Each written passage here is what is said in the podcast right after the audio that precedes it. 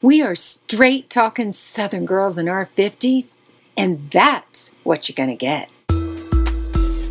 Welcome to Ladies Roadmap. We're your hosts, Joe Jamie Tyler and Lana Helda. Come along for the ride and join us as we travel to bring you thought provoking subjects and women who inspire and strive to make a difference in the world.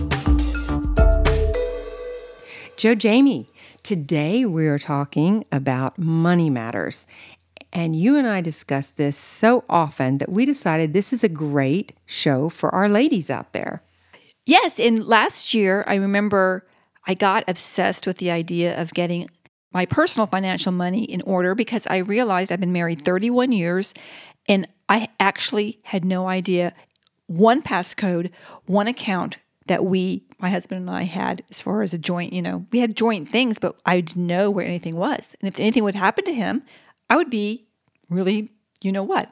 Up a creek. Well, I'm that shocks me because you are a really organized, savvy girl. So it's not like you're just out there, but now now you're probably well ahead of everything. Well, you know what happened was it was basically just I don't know if it's just me. I mean, I know there's a lot of people that take care of their own financing for the family, but personally, my husband has taken care of all our finances. So I just never really had a reason to be interested or involved until one day I woke up and I thought, I want to be involved. Well, I know you were reading the Tony Robbins Money Master the Game, and I had talked to several other people that had read the book, and you were really fired up about it. And you said you took it on as really a major goal for yourself that year. I did. I almost use it like a college course because it's really thorough and it really gives you a beautiful basic education of all things financial. And I actually was fascinated with it. No, I think we both became obsessed. As a matter of fact, I talked to my children so much about compounded interest and how they needed to save their money and where they could be down the road that they really began to get annoyed with me. So I kind of had to stop talking about it. You're so funny because I had the same thing. I actually gave my kids the book, and our son was living in LA at the time, and he had been he's been renting all these years. And when I gave him the book, it was so funny. Within two days of reading it, he walks in and says to me one day, Guess what, mom? I'm moving to Las Vegas. And I said, What? And he goes, Yeah, because I'll never be able to afford a house at this rate in California, and I really want a house. That's a goal that I like to set. So it's so funny you just said compound interest. I didn't even know what that was. So, ladies, if you don't even know what that word means, get this book and read it. And that'll be in our show notes. But the book is really powerful. And I, I will say that I did did become obsessed and I learned so much. And then I sat down and really, really went through my budget. I mean, I've run a business for the last 15 years, so I have become so much better about finances. I mean, I never in my early years even really balanced a checkbook. I mean, I, I kind of, you know, I'd pay attention a little bit to my bank statement, but not like I do now. And now I'm QuickBooks girl and I've got it all figured out and I stay on top of it. And I highly recommend getting your ducks in order. And today, Speaking of that, we have a Money Matters expert coming up, and we are excited to share her with you. Well, we have Melissa Tooker with us, and Melissa is the founder of Mortgage America and has been a personal loan consultant for over 20 years. And Melissa, we really invited you on the show because we know, and you've told me in the past, because we are friends, uh, that you tend that you've ended up really coaching a lot of women who are going through whether it may be a divorce or a death, you know, these unforeseen things that come up in life that none of us want to ever have to deal with, but but we will eventually or do, not let's hope not the divorce part, but at least the death part. And we really wanted to get your take on that today. Before we even start on that, you were quoted somewhere and I wanted to say your quote. How we relate to money can block our ability to be successful. Can you tell us a little bit more about that? Yeah. Hi, everybody. Um, basically, I take a holistic approach to my business, and it does end up coaching people because it really goes hand in hand. Um, and so, when I say that m- your beliefs about money can block you, it's true. If you grew up in a family that money doesn't grow on trees, or you grew up in a family that was overspending all the time. So it really has a lot of um, basis in your beliefs, how successful you can be. That really makes a lot of sense. One of the one of the things we wanted to discuss is, you know, so many people and myself included for many years, you know, married for many years, and you really let the husbands kind of take over the finances and they're in control. I mean, whether they're a controlling person or not really doesn't even apply. A lot of women just don't really want to deal with the finances. I know I didn't until I decided to become a business owner and then I was forced to. But you know, we want we realized that women need to be prepared and wondered if you might give us some experience from from your experience some examples of how they need to be prepared and what you've seen in your business. Okay. Um, in terms of being prepared i don't know you know everybody is at a different stage in their life but preparation hopefully starts before either of these life events. So, financial literacy for women is really critical. They're not teaching it in schools and they're not teaching it anywhere. And yes, in our generation, we have not been raised to pay the bills and handle the finances and handle the investments. So, what's happened is that I think that's left a lot of women uh, empty handed. You know, when they do get a divorce, not only are they upset and dealing with this divorce, now they have no idea where their assets are. And he may have hidden them. It's, you don't know. It could be amicable, but either way, it's still a very stressful situation. It's like a death. Or if she's a widow, suddenly became a widow, she may not even know how much insurance they have. So financial literacy is absolutely critical. and us. how do we go about learning about all this? So I think financial literacy, again, no matter where you are in your life, you can start. There are books, there's classes, there, there's coaching. Um, I think in the beginning, if you are overwhelmed, coaching is really successful. That I've found. I've coached a lot of women because it gives you the support you need. You have a one on one support. How do we do this week? How'd you do on your list? That type of thing. And they can call you for the questions or at least email you. I'm sure you could be bombarded if someone was calling you all the time. But so, how do you do that? Do you set it up to where you give them a questionnaire in the beginning, or how do you go about that? Process? Uh, sometimes I'll do a questionnaire, and sometimes I'll do an exploratory phone call for 20 minutes and talk about their situation. Um, and then we set up uh, a time that we can, if they want to go forward, we set up a time that we can start the coaching. Uh, and I like to do uh, packages. I think you're not going to meet with one, a person once or twice and get it. So at the same time that I'm doing the coaching, I think it's really important to be able to give them the tools as well. So I might refer them to books like the Tony Robbins books. I might refer them to different podcasts, to different TV shows, different kinds of things that they can also be looking at in the meantime.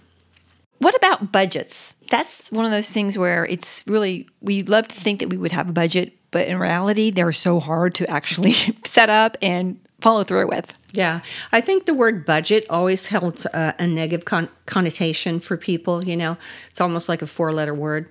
Uh, but I think if we turn our thinking around and put budget equals freedom. Mm. So if you don't use the word budget, you use the word freedom. So that means every time you go to purchase something, you're like, wait, is this going to buy my freedom? Anyway, that's just one way. Um, and in budgeting, there's a lot of different ways to do it. But you have got to know what you have and what you owe. That's the first thing you do. You sit down and you find out what do we have in the bank if you're married or whatever, and what do we what do we owe? A lot of people are afraid to look at their debt. They're like, "Oh my God, I don't know how much we know owe in credit card debt." You've got to know, and it's something where it's best if you are married that you sit down every month, maybe even every week, and get on the same page. If you were to tell someone to do let's say let's say one say someone does come to you pretty distraught mm, pretty wound up and they really are clueless about what's going on i'm just curious what would be maybe the top priority, first few things you would tell them to, to do? So, the first thing that I do, and I think that's what makes me different from being, quote, just a money coach, is I'm very holistic. I, I believe that money is tied to every emotion we have. It's a very potent thing. And so we would talk about calming down. We would talk about being okay.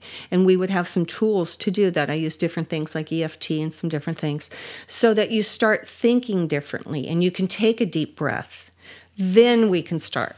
Can you tell us a little bit more about EFT? Yeah, emotional freedom technique. Mm-hmm. Uh, it's become more and more popular. I've been using it for about three years. Uh, and they use it where you're tapping on different meridians in the face using one hand and then the other. A lot of people will tap out the negative thoughts, and then I like to tap in the positive ones. So I do it a little bit differently. And it really seems to work. It's something that's so simple, you know, and a lot of people are really foreign to it, but they really like it. I actually found it recently and been trying it myself. I never thought about tapping about the positive part. I was just thinking of the negative. So I'm really excited to hear about that idea and trying to maybe put that in a little bit more. You know, I love it that you're talking about it like this, Melissa, because what you said about it being such an money being so emotional, but also can be such a hot topic. And when I say hot, it it can be the cause of many divorces. It's the number one cause of divorce. There you Period. go. It's a leading cause of divorce. It's not the socks on the floor. It's not the TV remote. It is money. And money is powerful, whether you're negative about it or whether you're positive about it. You know, if you don't love money and want to make money or manage your money or ignore your money, that's pretty much where you're going to end up. And it often is mimicking a lot of things in your life. That's right. And I was taught years and years ago that money is energy and energy is money. So therefore, if and, I was taught to think about it differently. Instead of thinking about it as money, think about it as energy. And when you do, it really releases a lot of that, those old tapes and a lot of the stress. Because if you think about it, if you have the energy to get up every day and put yourself out there and go for it in life, you're going to make money. The money is going to come, but you have to be prepared to do the work. And you have to sometimes get down and really really do the work. Yeah, and I also think it's really tied to self esteem. You know, uh, our work is who we are. We define ourselves that way, uh, certainly in the United States. If you don't have a job, you feel like a loser. If you don't make this much money, like in Newport Beach, let's say, if you don't drive this kind of car. So we have a lot of symbols in materialism that everyone wants. So self esteem is really tied to money, and especially for men you know, how, how much of a man can they be? How much am I making? Oh my gosh, or my wife makes more than I do. So it is definitely a hot potato. Right. So you really have to learn how to somehow decipher that in your energy and your brain so that it works for you and becomes a positive topic instead of a stressful topic, I think. You know, this is so surprising to me that we really don't talk about money and we were just and that you just said it's the number one cause of divorce. Uh, what can we do if we're are married right now? What would be another tool that you could give us to put that into our a habit or something that we should get into? When I'm coaching someone, if they're married, very often I will coach the husband at the same time if he's if he's amenable to it, um, because often you've got you know years of a pattern worked in, and maybe he will listen to me also if she is not effective or wants me to at least give him the information, because it's hard to go home and convey that to him if you've never done it it's really scary, like, oh, what do you know, type of thing. So sometimes that'll happen. Um, the other thing is, is, you know, again, we're not taught finance, so you need to basically, again, be proactive. Get the Tony Robbins books, you know, get some coaching, start watching shows, and start learning and start insisting on being part of the equation in the money in your house. Now let's switch a little bit over to death because with death, it's still, again, very stressful, very emotional. However, the will is so important. And I did hear on another podcast, a Money Matters uh, woman talking about the wills and the estates. And I found it fascinating and it made me want to race, race home and make sure I had everything in position. What would you say would be the top priorities for ha- at least having those, those issues in place? So, again, I think in our country, I'm not sure about Europe, but we don't like to even think we're going to die. So we, we are never, you know, prepared, it seems like, for it. I, I'm lucky because we have an estate that my mother has spent doing an estate plan. And so she's got it all, but it took us a year and a half to set it up because it was a complicated estate. But at the very minimum, every single person should have a will if you own property, you should have what's called a revocable trust, which means it can be revoked. You put your property in it, you can put anything over $100,000 in it. So that is all protected so that if the spouse or partner dies, you don't go through probate and have your money tied up for two years, $20,000. But nobody thinks about that. Then, past that, you also want to have medical directives and financial directives. What that means is when you become incapacitated, let's say there's a car accident, now you can't even talk. Mm-hmm. Who have you set up to talk for you? Wow. Okay. Financially and physically, because they will not do anything unless you have that medical directive. So that's super important. So there's four things every single person should have in place. Because no matter what, a will goes into probate. And is it unless you have an executor? I mean, does it change if you have an executor or does that just speed the process? No, up? if you have an executor, it's still a will. So you're still not protected on your properties. So you have to have that trust the that's trust. tied into it as well. Okay. Okay. Wow. This is I mean, I still have so much to learn. Obviously, you have a successful business and you're very busy and, and and stay busy. How do you wind down your days and get in that that mellow place so that you can go to sleep at night and and keep that balance in your life. That's an ongoing ongoing thing to do. I think everybody's trying to balance that. I think it's different for everybody. Some people can go for a walk. I'll have a bath sometimes and a glass of wine. I might, I actually might sit down at my desk and wrap some stuff up so that before I go to bed, my mind is clear and I don't sit there and turn and churn at the, uh, the thoughts. I, I find that actually to be one of the most important things.